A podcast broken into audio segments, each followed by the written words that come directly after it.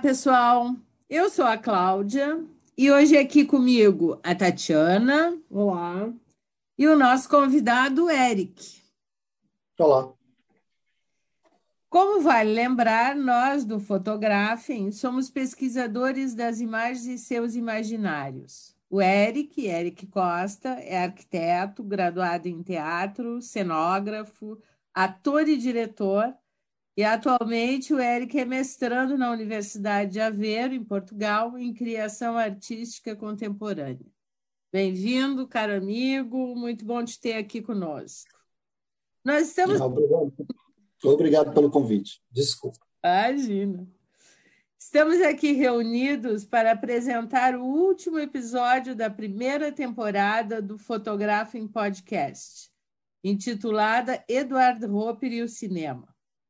Vale lembrar aos que nos escutam pela primeira vez que no primeiro episódio nós abordamos com mais atenção a produção artística do pintor estadunidense, suas características e as relações com o cinema. Então, fica aqui a indicação para que vocês, caso não tenham escutado, escutem o primeiro episódio. Nós conversaremos hoje sobre o filme O Farol, do diretor Robert Edger, exatamente pelo cenário do filme, O Farol. Um tema que se repete nas produções roperianas e que nós ainda não tínhamos abordado. Então, finalizando essa temporada, entendemos fundamental trazer uma discussão sobre o farol e suas significações, tanto no filme quanto em algumas obras de Hopper. Então, nesse sentido, eu já passo para que a Tatiana aprofunde mais a discussão sobre o filme. Vai lá, Tati.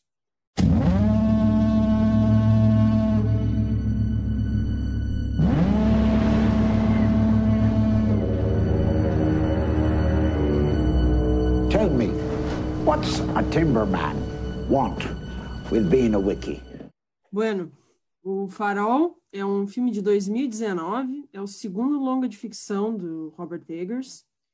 O primeiro dele foi então A Bruxa, né, de 2015. Farol ele foi escrito uh, também pelo irmão dele, né, o Max Eggers. O, então o Eggers ele na, nasceu nos Estados Unidos, em 1983. Ele tem três curtas e dois longas no currículo e recentemente ele tem o The Northman, que está em fase de pós-produção, vai ser o terceiro longa dele. Numa entrevista para o BAFTA que ele deu, que a gente vai deixar nas notas, ele afirmou que o, o, os interesses dele são é, a questão do passado, principalmente, né, histórias folclóricas, mitologia, religiosidade, contos de fada e histórias de fantasmas. Então, são os temas que ele gosta e também como essa, todas essas questões elas ressoam nos dias atuais. Né? O Farol estreou no Festival de Cannes de 2019, ganhou um prêmio no festival e foi bem recebido pela crítica. Também foi indicada a melhor fotografia no Oscar de 2020 e ganhou dois prêmios no Independent Spirit Awards, assim como tantos outros. O Eggers ele tem colaboradores frequentes, o seu diretor de fotografia, Jerry Blaschke, fez a fotografia da Bruxa, do Farol e também do Curta Brothers. A figurinista Linda Muir e a montadora Louise Ford, que trabalharam nos dois longas com ele. E essas três pessoas também constam nos créditos do The Northman. Então, esse filme ele se passa no final do século XIX, numa ilha da Nova Inglaterra, e relata a história de dois homens vivendo em isolamento. Ele começa com esses homens chegando na ilha para passar quatro semanas. Então, a gente tem o faroleiro Thomas Wake, interpretado pelo William Dafoe, que é o mais experiente entre eles, e o novato Ephraim Winslow, interpretado pelo Robert Pattinson. Aí, no final, já dando spoilers, né? Não tem como falar do filme sem falar em spoilers. A gente descobre que o nome dele não é bem esse, né? O nome dele é Thomas Howard. Então, o filme ele é praticamente só esses dois atores, mas tem outras participações. A atriz Valéria Caramã, que faz uma sereia, tem uns elementos mitológicos do filme, e Logan Hawks, que interpreta um homem do passado né, do personagem do Pattinson. O filme foi gravado em Cape Forshue, na Nova Scotia, no Canadá. Todos os sets foram construídos, inclusive o próprio farol. O filme foi filmado em preto e branco e em filme 35 milímetros. E ele tem a razão de aspecto, que é a proporção da tela, relação à altura e largura, né? De um período bem específico do cinema, que é da, do começo da conversão do filme mudo para o falado. E essa razão de aspecto, junto com outros elementos, contribui bastante para uma sensação de claustrofobia no filme, né? Nessa mesma entrevista que eu mencionei, o Eggers afirmou da importância da construção de atmosfera nos seus filmes. E para ele, essa atmosfera é uma acumulação de detalhes. E é possível a gente perceber nos dois longas dele né, a atenção que ele tem a, a detalhes e a pesquisa por trás da construção desses universos. Pesquisa histórica. Sim, inclusive ele utiliza fontes primárias, né, tanto para a bruxa quanto para esse filme. Então, seja na, nos cenários, nos figurinos, no próprio uso da linguagem, né? Uh, e, e, ele mesmo afirmou nessa entrevista que ele tem uma obsessão por tentar ser mais fiel possível ao período retratado. Tanto que para o próximo filme ele disse que quem está escrevendo o filme com ele é um islandês que sabe muito sobre vikings, mas ele está tendo também apoio de historiadores. Então é, uma coisa recorrente na obra dele. O Farol ele teve influências literárias, como Herman Melville, mas uh, ele, ele fala muito de uma, dos escritos de uma escritora do Maine, que é a Sarah Orne Jewett, que teria entrevistado marinheiros e capitães de navios e que escreveu essas histórias nos dialetos do período. Então, vou passar agora para a Cláudia para falar, então, um pouco da importância dos faróis na obra do, do, do Hooker e dessas construções na paisagem, das paisagens do artista. How long have we been on this rock? Five weeks? Two days? Help me to recollect. Então vamos lá. Já tivemos panorama do filme, agora vamos para um panorama que eu fiz para especificamente para nossa discussão de hoje. Eu fiz um levantamento das obras do Eduardo Hopper sobre o tema do nosso episódio a partir de três motes principais. Obras em água forte, que é uma técnica em gravura, né, em preto e branco, as pinturas, algumas pinturas, e, por terceiro, as representações do farol propriamente dito nas obras do Rô. Por que essas obras em água forte me chamam a atenção? porque elas me remetem a possíveis influências do expressionismo alemão, assim como nós também identificamos, ou melhor, é também possível identificar no filme. E eu destaco aqui duas obras em particular: Sombras Noturnas, uma água forte de 1921, e A Locomotiva, uma água forte de 1922. E essa em especial ela é uma representação minuciosa da máquina e suas engrenagens. E quando eu estava assistindo o filme pela segunda vez para nós fazermos esse episódio, fazer planejar o episódio, né? Eu relacionei com cenas que mostram as engrenagens, mostram de perto as engrenagens da máquina do farol. Me lembrou muito essa obra. As pinturas Bom, a obra do Hopper é muito grande, a produção dele foi intensa. Para nossa discussão aqui, eu selecionei três, três pinturas em especial. Sete horas da manhã, de 1948, Casa ao Entardecer, de 1935, e Anoitecer em Cape Cod, por que, que eu selecionei essas três? Porque nessas três pinturas nós temos a presença de um tema que é muito caro a Hopper e que também é abordado em outras pinturas, mas nessas eu, no meu entender, pelo menos isso fica mais explícito. Trata-se do antagonismo evidente na relação civilização-natureza, representada essa esse antagonismo como dois domínios bem delineados, e esse tema, no meu entender, também é o pano de fundo, ou um dos panos de fundo do filme O Farol. Em Hopper, nessas obras em particular, nós vemos a natureza representada como uma massa espessa, uma massa sombria e impenetrável, como aparece em alguns desses quadros. E essas pinturas são exemplos da representação como ato cultural, apresentando aos olhares dos espectadores a arquitetura e o bosque, o homem e o animal, como elementos contraditórios, ficando visível também a ausência de comunicação, os olhares que não se cruzam, essa incomunicabilidade que Roper uh, discute em várias de suas pinturas, aqui ele direciona também para uma incomunicabilidade entre homem, e depois eu vou, agora no próximo item, falar um pouquinho mais do porquê que eu falo homem né, e não ser humano, mas a incomunicabilidade entre homem e natureza.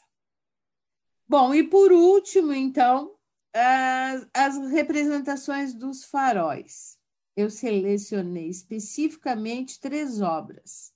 Farol de Duas Luzes, de 1929, O Farol Costa do Maine, 1921, e Colina do Farol, de 1927.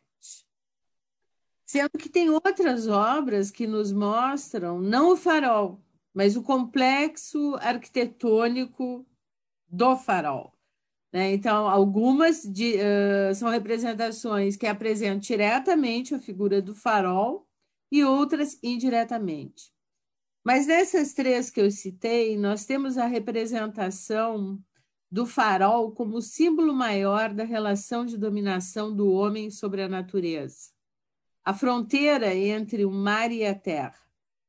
Em geral, quando Roper pinta faróis, ele não mostra o mar, mas a, a sua existência está implícita nessa representação. Né? Se temos um farol, temos o mar logo ali. Então, eles os representa também de forma monumental, de baixo para cima, salientando essa fronteira. O farol, como a Tati já referenciou, é um símbolo fálico e que muitos... Esto... Ah, não? Não, não, não falei. Ah, pensei que tu tinha falado.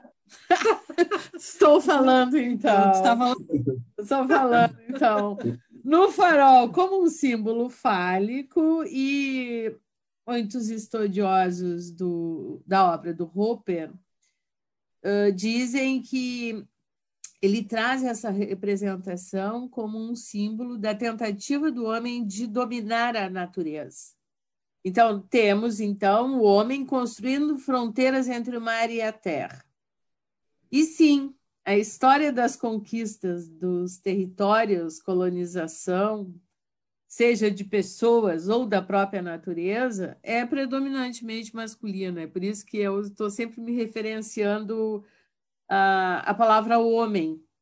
É porque nós estamos falando aqui de exatamente conquista de território, né? invasão, e, e na, em algumas obras de Roper isso fica muito explícito, porque a natureza ela se apresenta como que oprimida pela própria arquitetura, né? estabelecendo essa linha de confronto. É, e lembrando que a construção de uma masculinidade, do ideal de masculinidade moderna, está muito atrelado a, a, esse período de colonização. Exatamente. Ela está muito ligada à noção de violência e conquista. Né? Exatamente.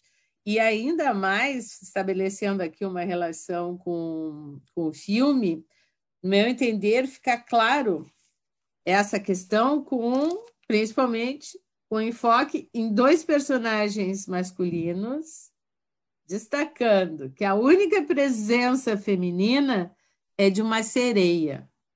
Quem é a sereia? A sereia é uma figura da mitologia que personifica também os perigos que o mar representa.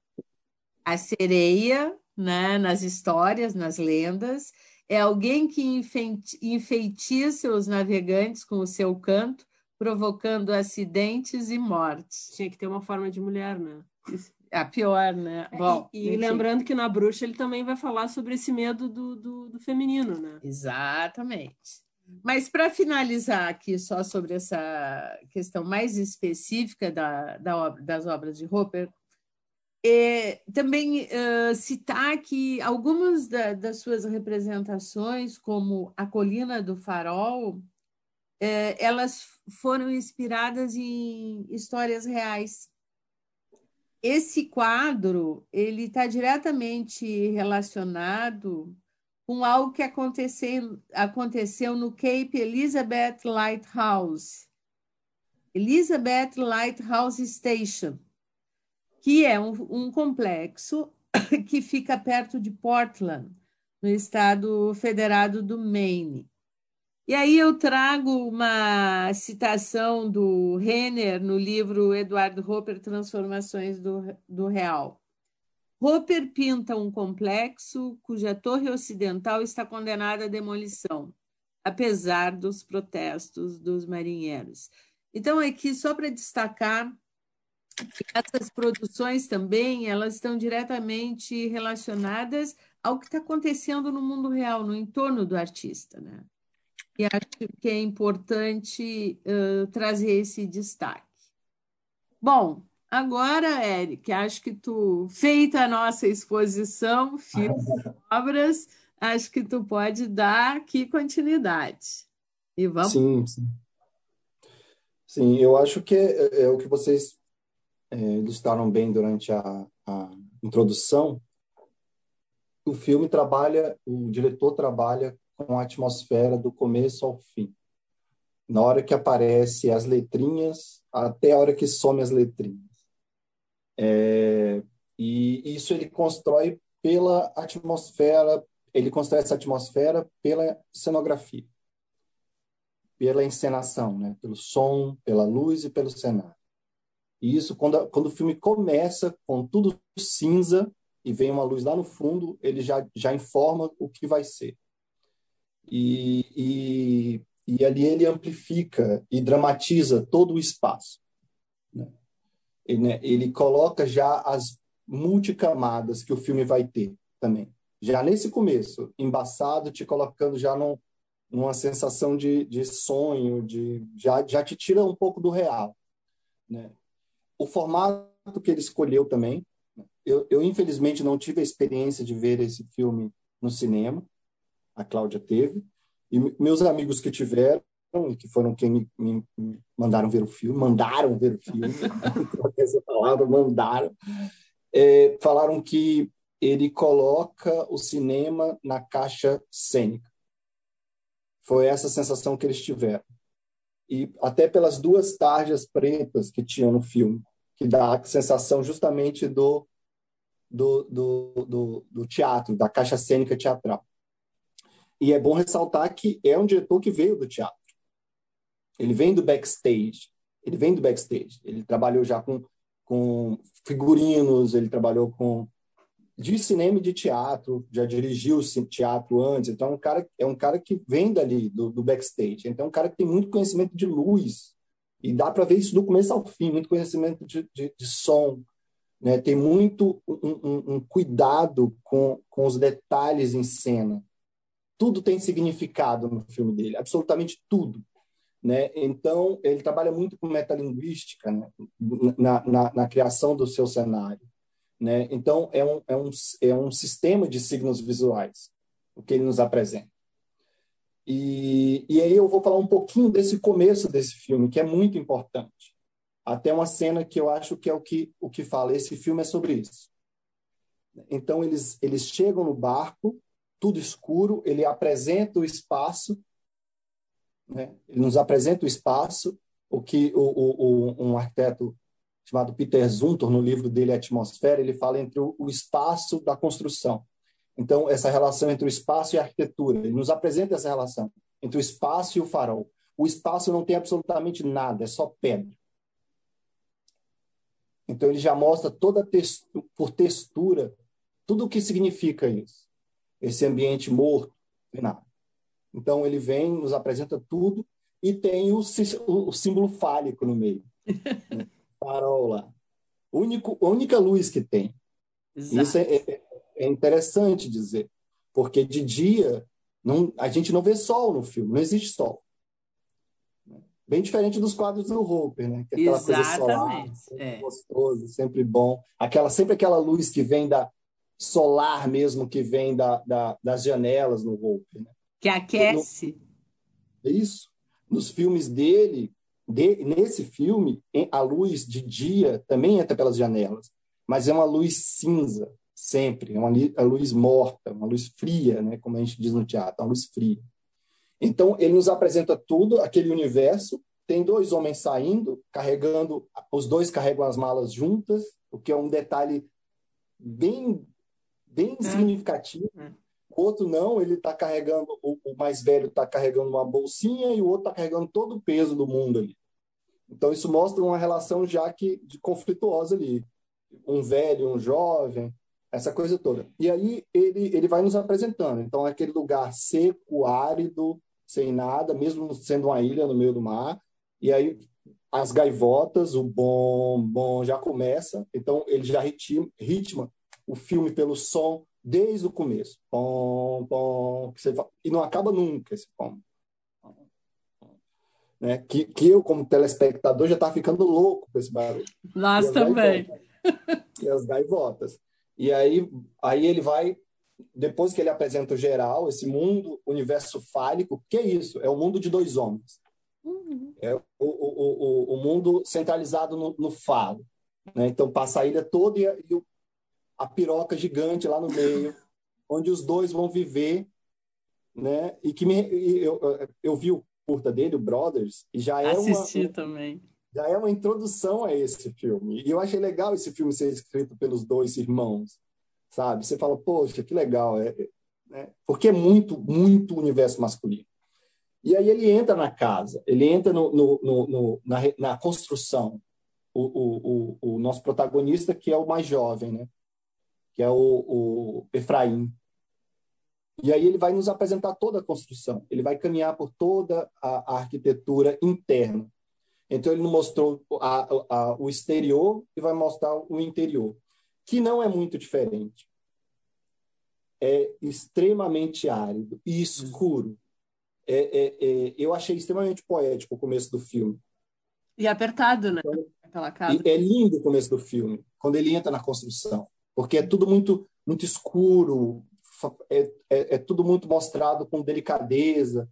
E aí ele vai, ele sobe, ele olha a, a escada helicoidal que dá para o farol, que é outra, outra, outra forma que apresenta, aparece no filme o tempo todo, que é essa forma helicoidal.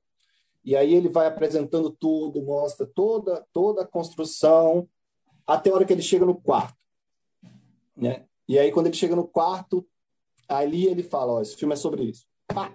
Porque ele entra no quarto e a primeira coisa que a gente ouve não é mais o pom, pom, é barulho de xixi. O xixi. É o homem mais velho, o, o, o Thomas, marcando o território nitidamente. É o símbolo mais masculino que existe. Ele tá fazendo xixi. Ele tá falando, ó, quem manda nessa ilha toda sou eu. E ali, e o Efraim senta na cadeira, ele acaba o xixi e ainda peida na cara do Efraim. Não, e a figura dele só se apresenta para o espectador quando ele sai de trás da coluna. coluna. Ele faz xixi atrás da coluna o tempo todo, que é outro recurso que o, o diretor usa e que é fantástico. Eu não sei o diretor de iluminação, mas é um, um gênio, porque ele usa contra-luz o tempo todo. Grande parte do filme a gente não vê o rosto, a gente só vê silhueta. E isso ainda, ainda deixa a nossa imaginação mais fértil ainda, porque é um filme que trata muito de, de, de mitologia. Então, quando ele coloca, e, e isso também, de, é, ele trabalha nisso também para trabalhar as escalas. E, e, a sombra é um lugar muito interessante, porque é o lugar do, do, do, do, do, do escondido, do segredo. Do, isso é muito, muito legal ver esse trabalho de luz dele. E aí, aí começa o filme de fato. E ali começou o filme de fato, né? Quando, quando ele sai, dá o peido, cospe, mostra, acaba com a poesia toda da, da cena e, Exatamente. e fala pra gente, ó, é, acabou a brincadeira. Vamos partir tá para a briga. Imersão, e você já está na imersão, porque ele te traz para esse ambiente imersivo. Ele te traz, ele te captura, ele te seduziu, ele te pegou. Sabe? O, o público, né? É, é, parte do público, que eu, eu sei que o filme foi odiado por, por parte, porque as pessoas, quando veem filme de terror, esperam blockbusters, né? Esperam hum, filmes. Exato. Não é esse o terror, né? E é sem um fala, né? Sem um diálogo. É, é, sem um diálogo, sem um diálogo. Só pom, pom e gaivotas. e o peido depois para querer quebrar. Nunca tive tanto medo de bicho como eu tive com esse filme, Os Pássaros e Tubarão. Esse entrou no. Eu vejo uma gaivota e já falo, acho que eu não vou ficar ali perto, não. já não é um animal mais fofo para mim. Assim. É, e, e, e, é aquela coisa, né? Não, não, dá, não pode matar a gaivota, né? Bad luck Sim. kill a seabird. ele avisa, ele avisa, e elas são um prenúncio quase de uma maldição que vai, vai chegando neles ali. Sim, e é interessante essa, esse trabalho de cenografia nessa, nessa hora dele apresentar a casa, porque isso também segue no resto do filme, é que como é um filme muito escuro, porque não tem luz, ou seja, ou a, ou a luz é, é da janela, uma luz que vem é, difusa, sim. Difusa, diferente. Não é uma luz natural, mas é natural. É porque é uma luz que, que nós brasileiros não estamos acostumados. Talvez o sul mais, né? que é a luz da neblina, a luz da, né? Aquela luz prata, né? E, e depois ele coloca a luz quente do, do, do, do dos, dos do, do, das velas e dos castiçais da noite. E à noite o filme o filme se torna mais profundo, né? Porque quando chega a, a noite, o filme fica todo interior, né? todas as cenas são interiores, e ele coloca a, a, a, uma profundidade na escuridão que, que você sempre está esperando que algo aconteça. E, e as luzes nos atores normalmente vêm de frente, então, um trabalho de frente ou de lado, de frente ou de lado. E, e ele sempre coloca o ator numa perspectiva de não mostrar tudo, a não ser quando está na área externa, que é o jovem também, que é sempre, aí mostra ele o rosto dele todo. Nas outras tomadas do filme, eu mostro metade no escuro, ou metade no claro, ou, ou aquela luz de baixo, sempre para o mais velho, né? principalmente naquela cena que é a cena do, do bifão, que é a mais linda, que eu acho né? que é fantástico. Exato. É, é, e a luz vem de baixo, que cresce, né? dá uma sensação de escala, aumenta, e, e o rosto dele fica, fica mágico, né? fica assustador, né? na verdade, ali na cena, né? que a ideia é essa. E, então ele tem um trabalho cuidadoso, muito cuidadoso com a luz, mas muito mesmo. Assim, é, é, o filme o filme é todo contado com luz, som, luz e som. E isso é muito legal. Eu acho que, que a, a, gente poderia ver o filme sem os atores, só, só imaginando o vazio, seria um filme de terror. seria Sim, um filme de terror. Que ele é compassado. Ele é compassado por esses elementos, exatamente. Sim, ele, ele vai norteando a gente, né? É o que seduz a gente na narrativa dele. Né? Ele, tem, ele põe uma narrativa e, e, e cria essa atmosfera com a, a, cenografia, com a luz, com o som. E aí ele nos captura, nos coloca dentro, completamente dentro. E isso ajuda muito, como ator, isso ajuda muito na construção do ator também. Isso ajuda muito a roupa, o figurino, e ele ali dentro daquela atmosfera, ele dentro daquele, daquele espaço de criação, isso também faz do, o ator também estar tá inserido, né? É, lembrando sempre, é, é, bom essa relação do, do objeto com o humano, que é a atmosfera. A atmosfera é essa, é, quando entram os atores é que a atmosfera é criada, hein? quando eles estão lá dentro, né? Antes disso é uma, é uma foto, né? Então, assim, é, quando entra, cria toda a atmosfera criada. Não que na foto não tenha atmosfera, tem, né? Na verdade, eu acho que, que é, são, aí é um, é um achismo meu, tá? é, essas, é, essas imagens paradas, a música, é que compõe, que mostra que a atmosfera pode ser construída. Né? Assim, quando a gente vê um, um, um quadro do Hope, ele vê toda aquela atmosfera que ele cons consegue construir dentro do quadro, eles falam, é, então isso pode ser construído. Então a arquitetura Exato. pode construir a atmosfera, o cenário pode construir a atmosfera, a atmosfera pode ser construída. Eu acho que essa fixação dos, dos diretores de teatro pelo Hope tem muito a ver com isso, porque ele é o rei da atmosfera. Ele, ele é o cara da atmosfera. Mas o Wim Wenders um fala um pouco quando sobre isso. do Hope fala assim, eu preciso dessa atmosfera nos meus filmes, sabe? Os diretores hum. também acabam. É interessante fazer um link com um outro podcast, né? Dessa apresentação do espaço, como ele é importante para a criação do, do imaginário inicial do, do, telespectador. Ou seja, quando você vê uma coisa e já mostra logo assim, aí depois seu imaginário já foi construído. Então, claro. o que é diferente do meu é diferente do seu, que é diferente de alguém que já viveu perto de um farol, com certeza. Né? Eu estou falando. É, pessoas que já vivem num lugar onde tem muito nevoeiro têm uma sensação diferente de alguém que vive num lugar solar quando vê esse filme. Exato. Claro, tem a ver com apreensão, com conhecimento. Por isso que, que, que é, é, o, o Peter Zunter, o arquiteto, ele diz que a gente tem que colecionar sensações. Então, quando você ir num lugar, você tem que colecionar aquela sensação, porque lá na frente você vai precisar dela para sentir a atmosfera de um espaço. Então, é, o, o Janela Indiscreta faz isso, né? Ele apresenta Exato. o espaço, apresenta as janelas, apresenta vai mostrando que o, o, o, o Hitchcock era o rei do, de mostrar espaços, né? Ele criava, ele, ele muito parecido. Ele, ele vai mostrando, né? O Psicose faz isso. Então mostra a casa, ó, é aqui que a ação vai se desenrolar. A casa roteiriana. Aqui, no caso do Farol é nesse lugar que o pau vai comer. Exato. E vai ter uma peleja. Que dois homens vão mostrar tudo de ruim que tem na masculinidade. Assim. No, no, todo a, a, a, tão asqueroso que o, o, masculino pode ser, independente de ter feminino ou não. Ao contrário, né? Aí é um querendo sobrepor o outro, colocar o outro numa situação do feminino, ou seja, do, do vai ser de subjugar, né? Subjugar. Né? Até onde vai essa essa coisa tóxica, essa coisa suja, né? Que tem muito parecido com Brothers. Brothers tem muito isso. Né? Sim, eu acho. Curtir, cinco minutos é uma porrada. Pá! É, parece assim uma pílula para o que vem depois em A Bruxa e para o que vem Combinando. depois em, no Farol.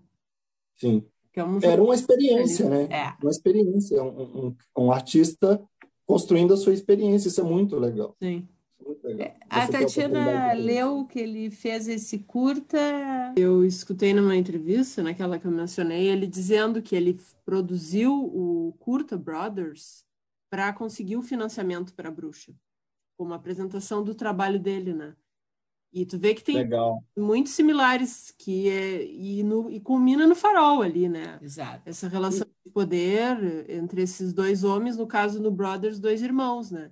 E a perda da inocência ali no Brothers, né? Que é, é muito cruel aquele curta. E como tu falou, assim, em 10 minutos ele te acaba. Ele destrói com o espectador. É, é muito destrói. triste aquela história ali. Sabe que a vida daquele menino tá acabada. A cena daquele bichinho enterrado. O bichinho de pelúcia. O bichinho de pelúcia enterrado é. te diz é uma infância que se foi, que está perdida. E aí no farol. E você vê muito da relação do na bruxa, da bruxa e do negócio também na relação é, exterior interior. Então tem a relação casa Sim. exterior, relação Exato. natureza humana. Então, Exato. Né, isolamento, que são informações que ele trabalha sempre. Né? Trabalhando sempre. E que Isso é são é questões que o Hopper também é. explora bastante. Aquela né? floresta que está em naquela obra do Hopper, sim, né? Sim, que Aquela... é uma das obras que eu citei. Que tu aqui. olha para a floresta e a floresta pode. Tu não sabe o que está naquela floresta ali. Exato. É, é, não sabe o que, que pode sair. É, o isolamento é fortíssimo no Hopper, né? Sim, sim, sim, sim. Fortíssimo. Inclusive, quando tem várias pessoas, os olhares não se cruzam, então esse isolamento está acentuado ali, né? E no, na Bruxa, tu tem ali um momento de começo de colonização no continente, ali na, no, na parte dos Estados Unidos, ali, porque ele é 1630, eu acho que ele. Então, tu tem essa, essa marca nova da paisagem do, do desse homem europeu, invadindo esse espaço e tu já viu uma devastação de meio ambiente ali, né? Sim. Porque o filme também é extremamente cinza, né? E aí tu já tem essa, essa marca de devastação do homem, e mas aquela, aquela floresta, tu olha e tu não sabe bem o que, que tem ali, né? Então é muito interessante como os filmes, todos eles dialogam, né? Com... E o farol é aquela incógnita, né? É. Tu tem as informações do farol, não tem. Objetivamente, tu não tem, tu tem os delírios. Sim. E, e o farol, para mim, é, é, é, uma ode à, à, à sombra. Sim. Ele, ele abraça a sombra com toda a alegria do mundo. e, isso é curioso, porque é, é o que eu estava falando da luz. Arquitetos e cenógrafos, eles trabalham normalmente é, colocando luz no, nos volumes, né? Então, o cenógrafo pensa a caixa escura, o iluminador, perdão, pensa a caixa escura e depois vai colocando as luzes. O arquiteto, ele pensa a massa sólida e depois vai fazendo as aberturas, pensando para sair a forma. E eu vejo ele construindo filmes dessa mesma maneira. Parece que ele pensa assim, no, no caso do, do cenário, né? uma coisa sólida e vai abrindo e colocando luz aonde interessa e tira e, e, e deixando escuro, muito escuro. A bruxa também é assim, né? E, e, isso é muito legal. E às vezes, a, é, é, no caso da casa de dia, por exemplo, a luz vem da, da, da janela como uma esperança, assim, mas não é uma luz, entendeu? Não é a luz do Hope, entendeu? Não, não é aquela luz gostosa que você fala, oh, essa janela é linda, eu quero ver o que tem ali. É uma luz que, que não é convidativa e ao mesmo tempo vai mostrando também os móveis que serão importantes. Isso aí, isso aí é, é muito importante. E aí é que está o legal do trabalho da luz. Então, sempre tem uma luz naquele móvel onde ele guarda o, o, o caderno dele, caderno. o diário. Sempre tem uma luz lateral na mesa, que é onde desenvolve toda a ação dos dois, praticamente. Né? Todo o diálogo é sempre na mesa de jantar, que também é um detalhe fantástico, né? do, do, do espaço é, onde se desenvolve a, o conflito, onde, onde ele mata o outro. Né? é, é ali naquela mesa de jantar, né? Aquela, aquele lugar ali, onde os dois comem, onde os dois bebem, onde os dois. É o né? ringue deles, né? É o ringue, é o ringue onde ficam frente a frente, né? Exato. E, Exatamente. E, e, as janelas, sempre tem, tem uma janela em cima de cada cama, tem uma janela lá, tem uma janela. Ele trabalha a janela na hora que que eles andam pelo corredor é o que dá o ritmo do, do corredor até o farol. Então ela dá um ritmo, né? É o que ilumina. É, é, é bem legal esse trabalho dele com as janelas. É bem interessante. E você vê que há um, uma valorização. É onde o, o pássaro aparece para encher o saco dele quando ele está dormindo. O pássaro caolho, né? Que é um detalhe fantástico. Né? Eu logo ele me lembrei do Hitchcock no filme Os Pássaros. A primeira vez que vi filme. Total. Total uma influência. Assim. Eu não, não sei, eu não sei se ele declarou a influência, mas me pareceu uma referência direta aos pássaros. A do Kubrick eu sei que ele declarou. Sim, né? ah, é total. Entrevista ele fala. Agora do Hitchcock não, mas ali para mim é os pássaros. E o, o, o, o, ritmo também da, do som, que é fantástico. Eu não, eu não sou um, um expert em música, mas a impressão que dá é que é cadenciado, porque aquele som também é, é, ele tira a nossa noção de tempo.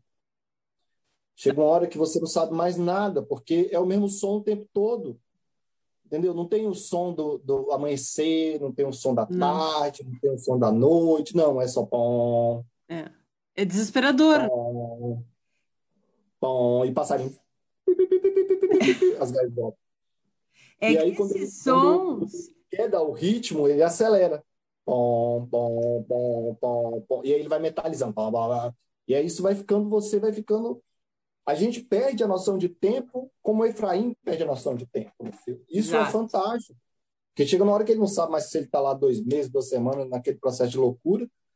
E a gente também, a gente, cara, esse pessoal tá quanto tempo aí? Parece que é tudo cinza, tudo preto, tudo cinza, tudo preto, tudo cinza, não tem sol, não tem nada. A gente não sabe. A gente não sabe quanto tempo eles ficaram lá. E aí isso vai dessas dessa coisa dele deixar o, o, o, ter uma e que eu acho que ele tem mesmo é, essa discussão para muito tempo, mas eu acho que ele tem uma linha narrativa, um começo, meio e fim, assim. E é, só que ele dá possibilidades, entendeu? Dá possibilidades para você viajar como você quiser na, na, no filme. E o interessante que eu acho que uh, esses sons aos quais tu te refere, os, os sons que demarcam, que compassam o nosso tempo, né? Eles vão se diferenciando porque a natureza vai reagindo de forma diferente ao sol ou à falta dele, né? Então agora mesmo estava escutando os pássaros cantando, porque aí vai dependendo, vai chegando a entardecer e tal. E isso nos demonstra no filme que o lugar é extremamente inóspito. Sim. É um lugar absurdamente árido. E o que, tu, o que demarca ali, além daqueles pássaros malucos que resistem naquele espaço, é o som metálico do farol. É, e aí lembrar a fala do, do personagem do William Dafoe, né, que diz que o Ted faz, homens, faz de homens vilões, né? Exato. E aí, então aí, é, naquele espaço ali onde nada acontece. Nada acontece. Onde a noção do tempo não é. A gente perde a noção do tempo, né? Se a gente que está vendo perde, imagina ele ali naquele, naquele cotidiano ali. E, e, é um processo de enlouquecimento, assim. Exatamente. Enlouquecimento que o, tem como pano de fundo o tédio. E o que a gente vê ali é, é a base de um universo. Aqueles dois homens, eles estão na base de um universo que é um universo, no meu entender, que é essa questão da masculinidade e de, dos seus próprios conflitos internos, né? E ali é o momento que eles colocam todas essas questões para fora, sem o menor pudor, digamos assim, principalmente o mais velho, né? Sim. Mais jovem ainda tem o, algum o pudor, pudor. que tu fala do até do, do, do peido, do Tudo, mijo, exato, do, do, do exato. cocô, aquela cena que ele foca lá nos, nos- no cocô e Ai, depois- no pinico, no cheio. pinico cheio de cocô. Meu Deus. E ainda vai na cara do outro, né? Ainda... Exatamente. Mas aquela ali ele pediu, porque ele jogou contra o vento, né? Não foi. Eu acho que a gente pode O, o, o filme, o filme vai numa cadência, e quem dá essa cadência é o som, Exato. né? Até o, o, daquele ponto do xixi até o ponto da, da primeiro momento do álcool, eu acho. Quando ele bebe, que o vento muda, que tudo muda. Uhum. E ali que ele tá, bebe aquela coisa que é uma mistura de querosene com mel. É, é isso, né? Querosene. É, né? É, um fluido lá, que, que eles não podem levar bebida, né? Ele fala isso Sim. em algum momento. Não podem beber. Ou seja, é, é, é, é muito masculino. Até, até o outro virar e falar, bebe, não bebo, bebe, não bebo, sabe? Pula, não pula, sabe? Faz, não faço. E o outro todo ferrado, velho, com a perna machucada, né? apaixonado pela luz do farol, que a relação também é muito estranha. né? A todas as relações do filme são estranhas, né? É, no, no, estranha no sentido de no- nos dar um estranhamento. Exato. dos Provocar dois, o estranhamento. com o farol, a relação com a natureza, relação com a gaivota, dos dois, né? É, E, e eu não sei, assim, eu não sei se- é, é, é, qual é o pior deles, né? Porque quando também o outro vai se mostrando, você fica, ué, mas esse passado estranho aí, quem é esse cara? São duas pessoas completamente fora de. Que não dá para dar confiança, entendeu? Não tem confiança. São dois personagens que não te dão confiança em nada. Nada, nada, nada, nada. São dois homens. A única diferença é que um é mais bonitinho e novo. Então, Exato. ele, ele tende a ter mais simpatia da gente, e é o protagonista. né? E é o que fica loucão, né? Se é que, que ficou loucão, né? Na minha visão, ele ficou loucão. Mas não, por, não porque o outro não, o outro não alivia, né? O outro só Pressiona o alimenta. tempo inteiro.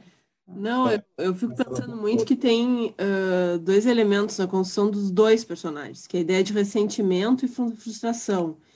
O mais velho traz à tona isso porque a gente acaba descobrindo que ele sempre quis ser um capitão de navio, uma coisa assim, e ele nunca foi. Então ele exerce essa, essa, esse poder no ambiente que ele pode. Então é ali. Então é toda toda aquela frustração dele ele joga naquele cara e provavelmente no outro que morreu, né? E a gente descobre que o outro ajudante. E aí o, o personagem do, do do Robert Pattinson tem aquela relação de ser chamado de Dog, né? Uhum. Que desde o início o personagem do William Dafoe chama ele de Dog e depois ele diz, acaba dizendo que de uma certa forma ele matou o companheiro porque ele era ele era lenhador, ele matou o outro cara porque o outro cara chamava ele de Dog. Então é, é, a forma, no momento em que ele mata é a forma de dizer assim, não, agora agora não tem mais, agora eu vou te dizer como é que é. Então eu vejo muito esses elementos assim nos dois personagens de forma diferente e, e, uma e esse jogo de poder o tempo todo e aí o outro segurando a chave do farol, né? E o outro só conseguindo chegar no farol depois que mata o William Dafoe, né? Sim. E uma coisa Sim. que interessante é a ideia que tu, a gente estava conversando sobre ela do, do farol como aí nós vamos entrar no âmbito do simbólico, que é a discussão também poderia se prolongar muito, porque esse diretor explora a questão ah, do simbólico e imaginário como poucos, mas é a ideia do farol como um purgatório. É, eu até estava uhum. pensando muito que é, esse uso das sombras, que a gente até falou, né, remete muito à ideia do expressionismo, me faz pensar essa vivência do, do farol, principalmente da parte do personagem do Robert Pattinson, como uma, um pesadelo, assim, quase como uma vivência de um, de, uma, de um reflexo do crime e castigo, né? É a vivência da culpa dele. Então, aquele pesadelo, aquele purgatório, não sei o que, que é, que, que é aquela, se, é, se aquilo está na cabeça dele, se aquilo foi vivido por ele. E, e, me parece muito essa relação de crime e castigo mesmo. E dessa. Porque Sim. ele carrega uma culpa ali. Sim. E, Sim. me parece, por isso até que pensei muito no, no, nos filmes no ar também, né? Que são influenciados pelo expressionismo. E dessa vivência masculina da culpa, que, a, que aparece muito no, no cinema no ar? Mas também, obviamente, em outros, o próprio Crime e Castigo do Dostoiévski. E aí e a vivência da culpa porque esses personagens masculinos não conseguem dar conta das expectativas que a sociedade tem sobre eles também. Sim, sim. Total. Projetam sobre e, eles. E a, o uso da, do, do escuro, do preto e branco, da falta de cor, só, só coloca isso mais forte ainda. Exato. É o mundo dois. Só tem ou é preto ou é branco, entendeu? É. Uhum. E, e, e, e, ele também, quando ele tira a cor, ele tira qualquer possibilidade da gente, enquanto espectador, ter algum vocabulário de sensação emocional, entendeu? É tudo pá! E, ele, às vezes, e esse prata, que deixa pior ainda, né? Deixa mais. E, muito ligado a sonho, né? Porque tem essa coisa do, da, do ar, do sonho, da água também. Exato, a questão do onírico é muito forte, é muito forte. Totalmente. Ah, sim, sim, mas é um filme de terror. É, é um, é, é um, é um filme de terror. É um filme de terror. É, é, é os dois tendo, né? Uma... E, e, é um filme de terror seco, né? Eu acho assim. Ele, ele não, não ele não, ele não, não, não coloca, por exemplo, os graus, intimidade, não, não, não, é feito aos poucos. É, na primeira cena já mostra o cara fazendo xixi, mostra cocô, masturbação o tempo todo, porque o universo masculino é isso, entendeu? É, é, é, é masturbação, é secreção, é, é escatologia, é violência, é o desejo reprimido, e aí é ciúme, né? Que é a base do, do, do, velho, né? Eu acho que o velho é movido por ciúme, né? Exato. Ele até fala da beleza, né?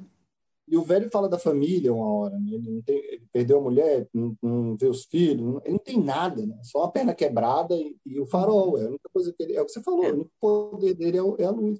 E aí chega os garotos jovens e ele deixa todo mundo louco, puro ciúme. Né? E é uma disputa masculina. É o, é o né? É, é, falam, tem muito isso na literatura, né? É o, o, lobo perdendo, né? É o, o alce perdendo né, para o mais jovem, é, quando ele sente que é a crise dos 50, né? a crise dos, dos 40, que agora é dos 50. Não, e... Tá vai quer, quer ser jovem de novo. Entendeu? É isso. Só que e... ele não tem dinheiro para isso. Ele não tem dinheiro, ele não tem nada. Não tem, tem nada. É um miserável. E quando ele ia crescer. Ele comprava uma moto. Entrava na academia. É muito triste isso, mas é real.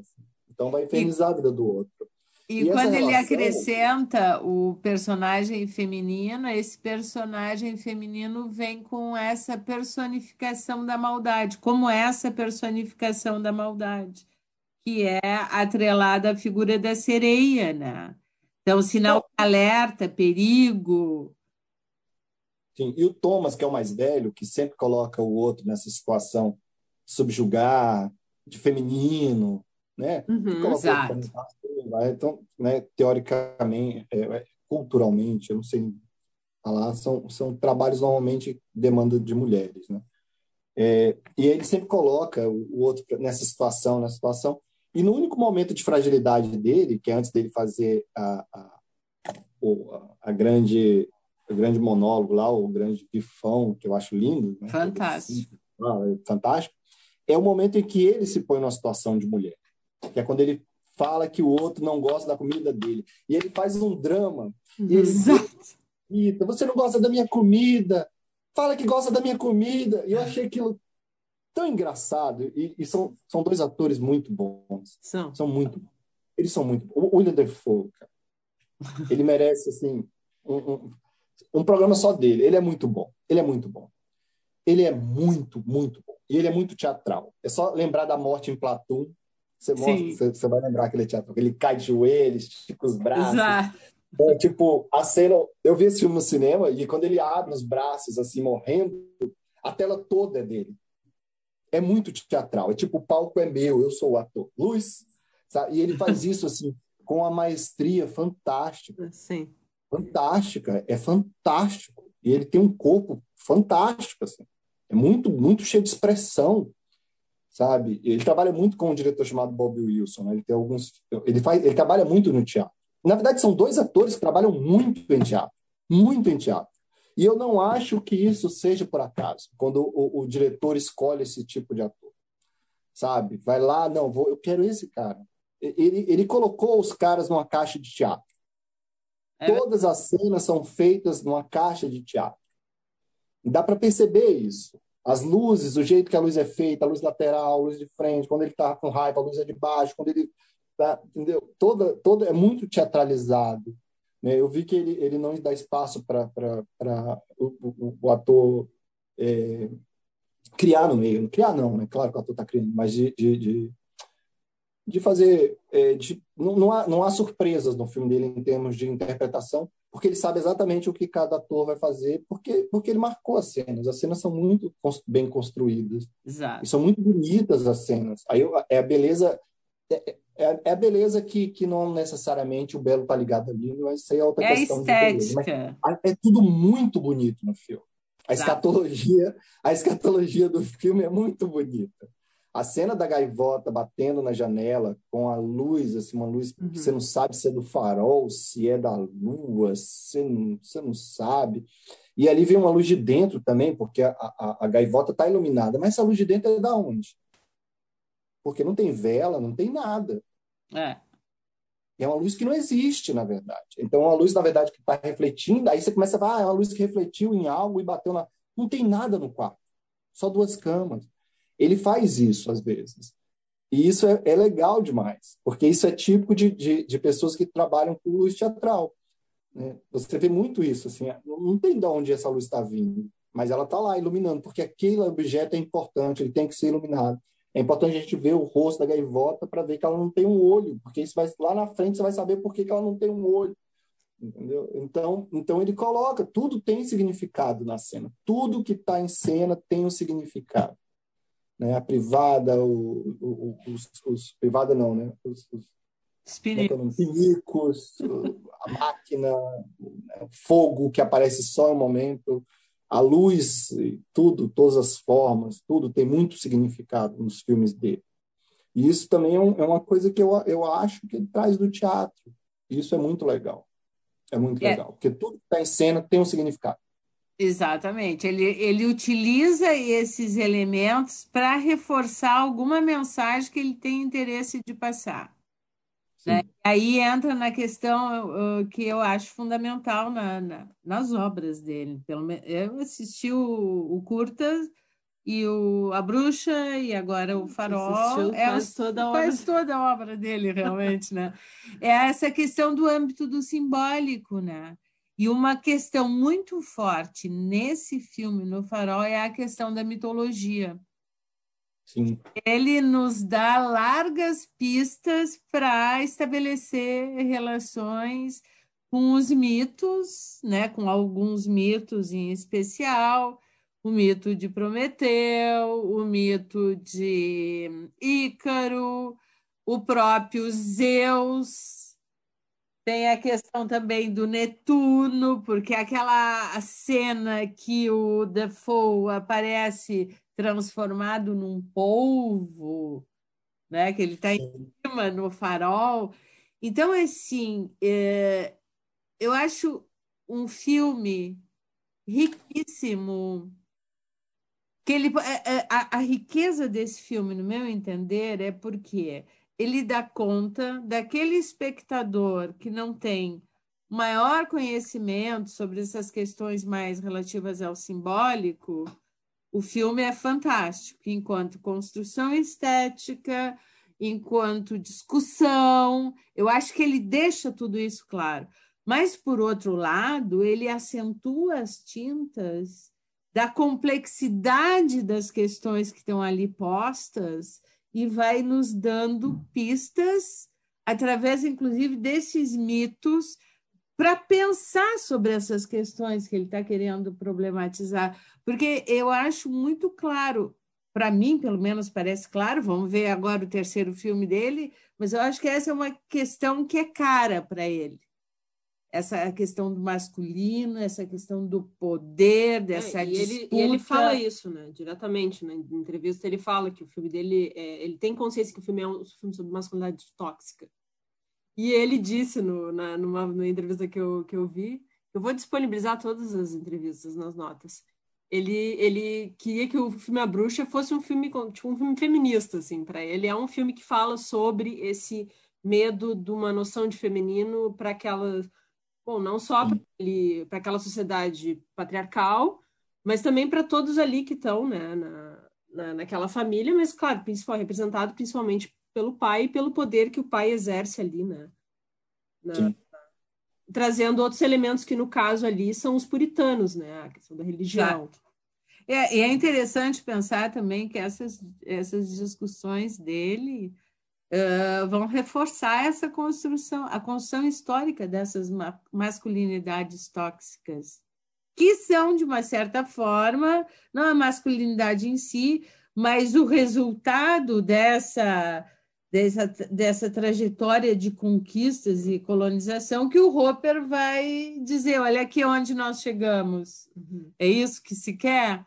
Então, é muito interessante pensar né, sobre essas relações, principalmente por uma questão que o, o Eric ressaltou. O Roper é extremamente solar, ele aquece a cena e o outro Sim. esfria.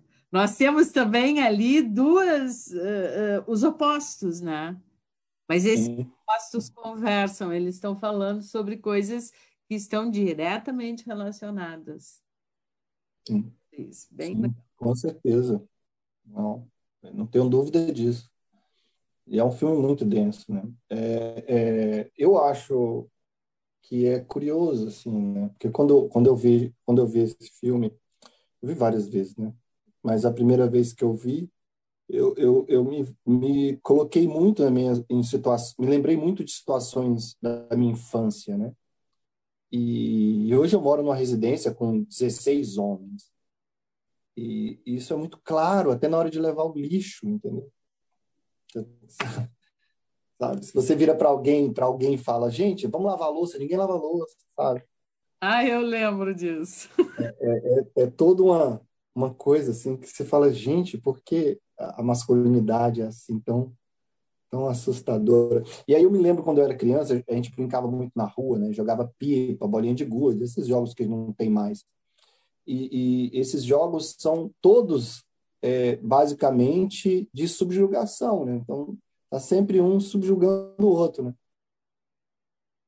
Vou cortar sua pipa, vai lá, xingando. Às vezes você joga bola e o importante nem é o gol, sabe? É dar o drible, é humilhar o outro, é passar e fazer. é uma coisa muito estranha, é muito estranha essa, essa coisa. Assim. É muito estranha. E, e ela tá, que... ela tá posta, né? E, ah. e agora nós estamos vendo como, aí vamos pensar no nosso universo político, como essas ah. coisas estão retornando como um ideal positivo. É. Ele era Trump, né? É, ele fez. É... Igual o Trump. Aqui, aqui também tem um. Aqui, é. aqui também tem Na verdade, todo país do mundo tem um, né? É, todo lugar, na verdade, tem um. Toda casa tem é, um. toda família tem. É, lembrando é. da discussão do, do sociólogo que eu usei muito na minha tese, que tem um, é um americano que ele escreveu um, um livro chamado Angry White Man. Ele vai falar muito sobre essa questão, né, desse ressentimento, dessa frustração, dessa uh, perda de privilégio, de se encontrar. Afinal, o mundo disse que eu era dono e eu não sou? Como assim? Eu não tenho tudo que me prometeram? E aí tu responde com frustração, ressentimento, violência, tentativa de, de dominar de alguma maneira, e normalmente isso se dá a partir da violência. Exato.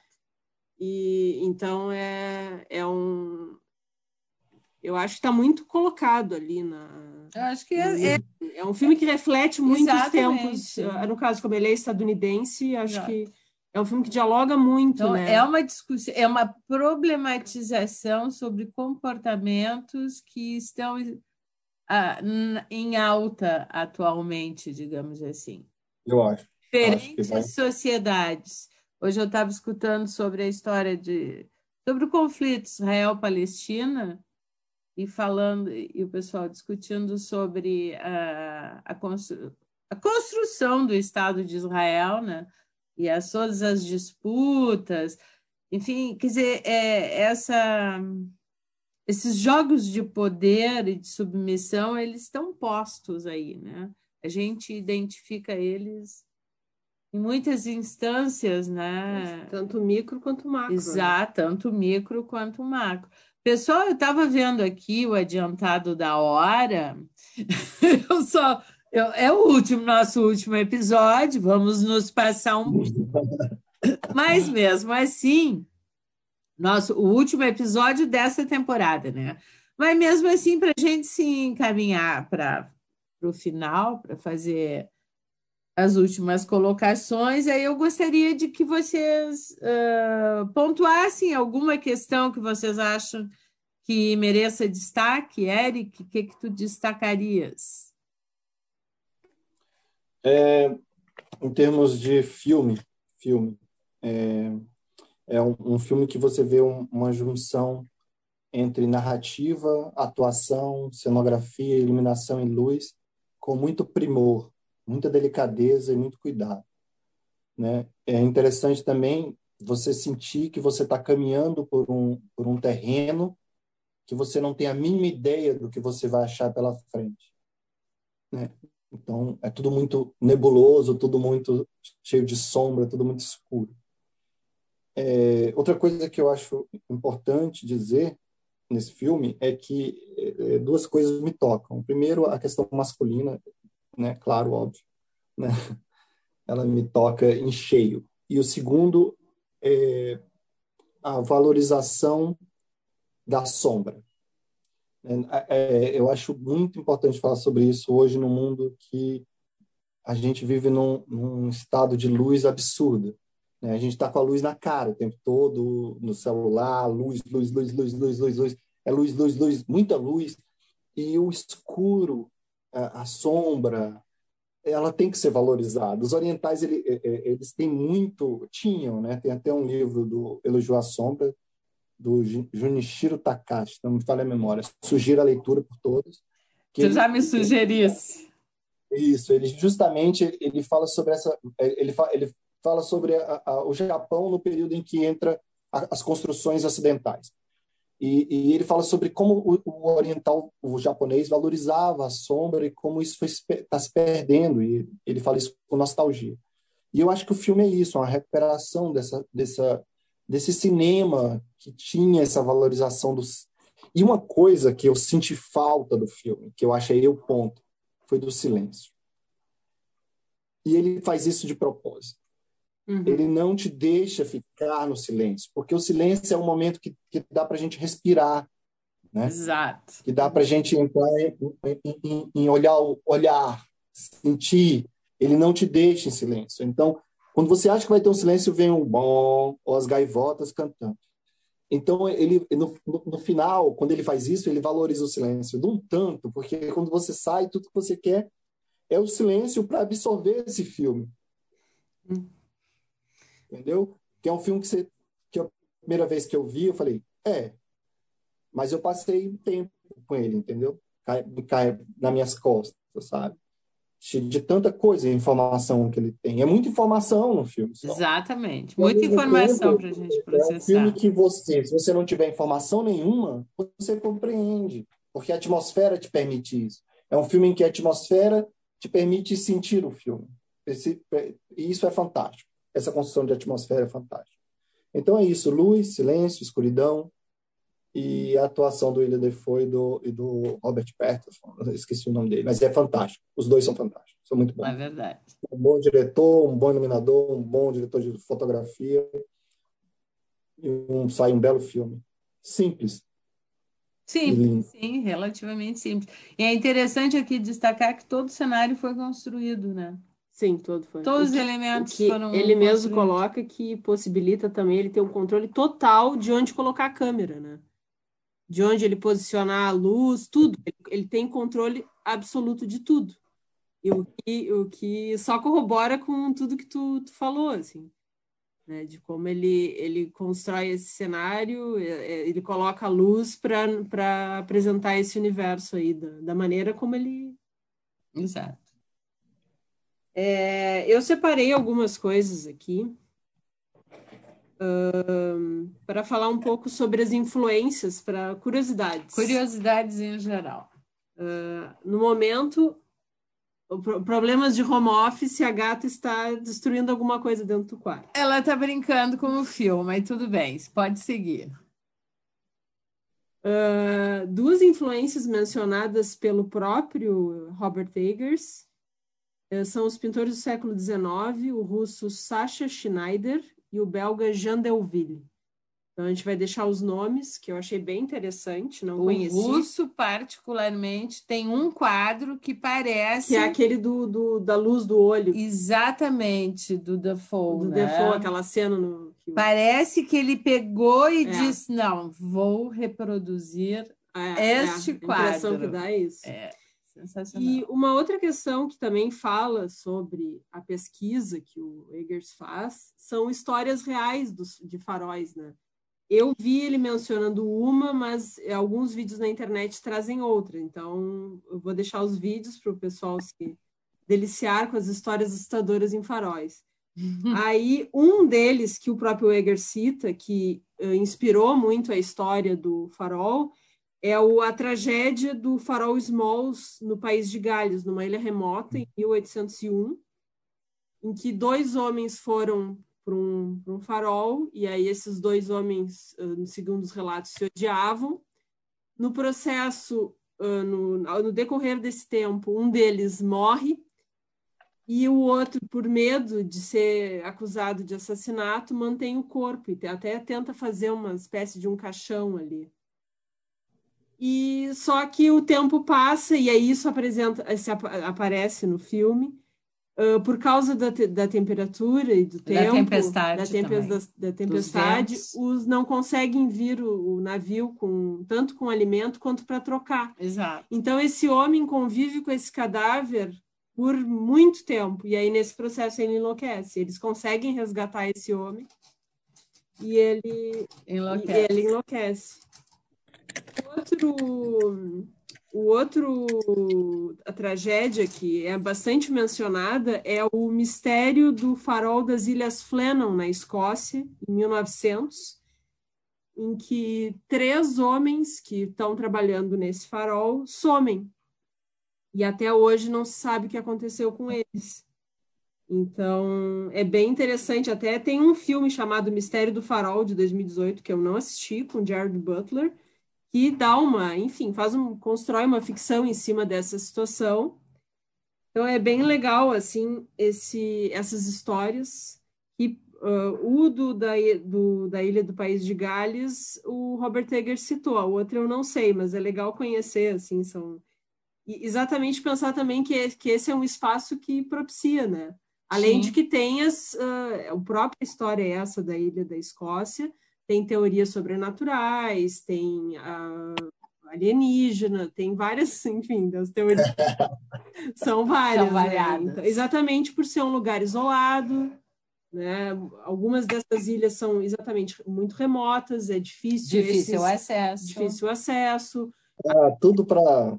Todas meses. Essas, essas, desculpa, todas essas teorias não. são para não essas teorias de ET é para não falar o óbvio. Dois homens, Exatamente.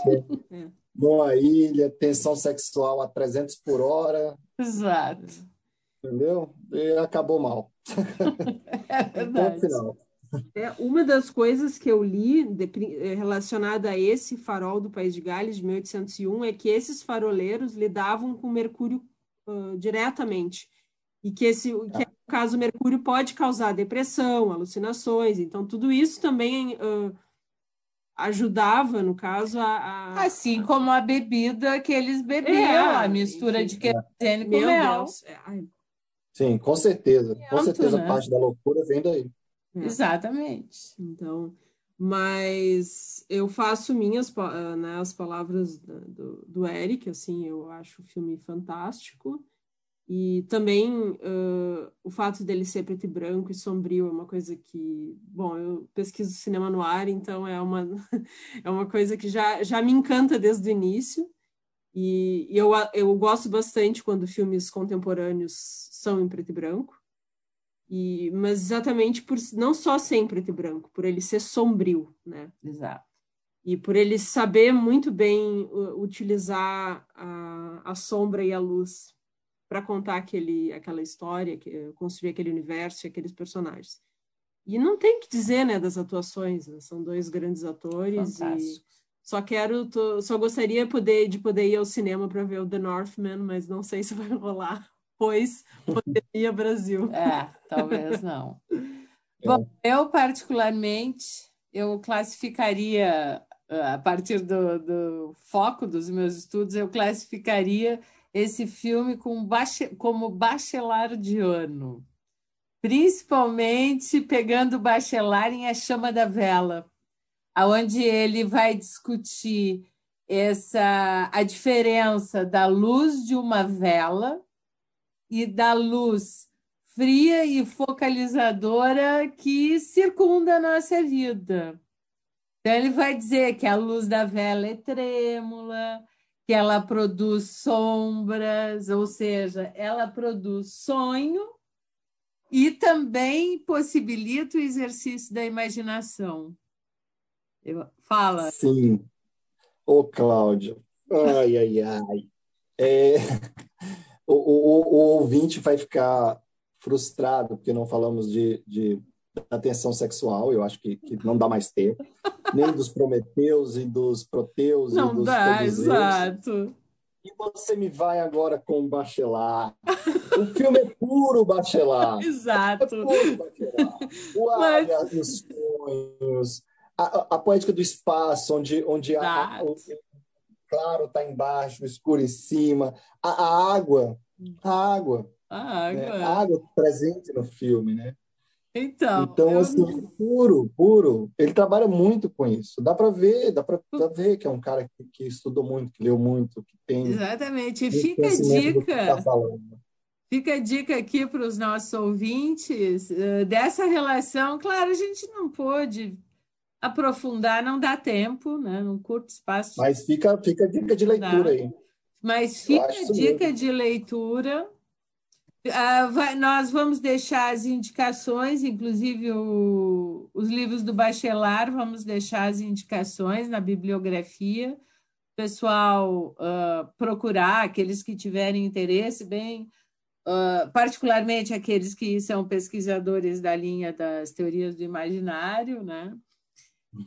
Enfim, uh, para mim foi um imenso prazer terminar na companhia de vocês com essa nossa primeira temporada do podcast. O podcast seguirá, com certeza, mas agora vamos, claro, né, diversificar as nossas discussões, porém já temos algumas pressões para dar uma sequência, algumas discussões vinculadas a cinema porque temos pesquisadora de cinema aqui.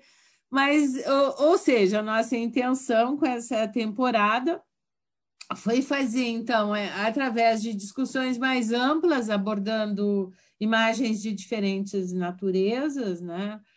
possíveis relações, inclusive com a fotografia, que é o escopo do, do grupo de pesquisa, Lembrando sempre que Roper, nas suas produções, tem uma característica muito fotográfica, né? do instantâneo fotográfico, se ocupa, se apropria de elementos que são característicos da fotografia, então vem daí também a nossa escolha uh, do, de abordar uh, algumas produções do Hopper, né, mais pormenorizadas, e as relações estabelecidas com os filmes se deram por sermos espectadores uh, e por termos uma cinéfila né, aqui conosco, Dona Tatiana, uma pesquisadora também de cinema. Enfim, foi um imenso prazer, Eric, Tati, por valeu, nos valeu. acompanharem aqui nesse último episódio. Eu agradeço. Pode. Foi um prazer. Eu agradeço muito, agradeço muito mesmo. É, Tati, foi um prazer te conhecer. Prazer. Melhor. Ainda, ainda conheci assim, batendo papo. Só faltou a cerveja para ficar perfeito. É verdade. E barulhos em voltas. tipo um bar. Seria o cenário, nosso cenário perfeito. É, foi um prazer. É, parte do, do que eu falei faz parte da minha pesquisa, do meu trabalho, que trabalha com luz, eu trabalho com luz e, e sombra, no, e com bachelar, claro. E estou é, aberto, então, quando quiser, é um, estarei de novo aí na sua presença. E a ideia é ótima, e é uma delícia bater um papo sobre cinema, com roupa de pano de fundo ou não, né? ou ali do lado é melhor ainda, sabe? Então, se vocês quiserem sugestões, eu estou com uma lista enorme de filmes. Estou brincando, tô brincando. Conversaremos. Não, não, vamos conversar, vamos conversar aí. Conversaremos com certeza. Então é isso, então, tá. Obrigadão, fiquem atentos. Em breve estaremos de volta com uma outra temporada do nosso Fotografem Podcast. Até mais.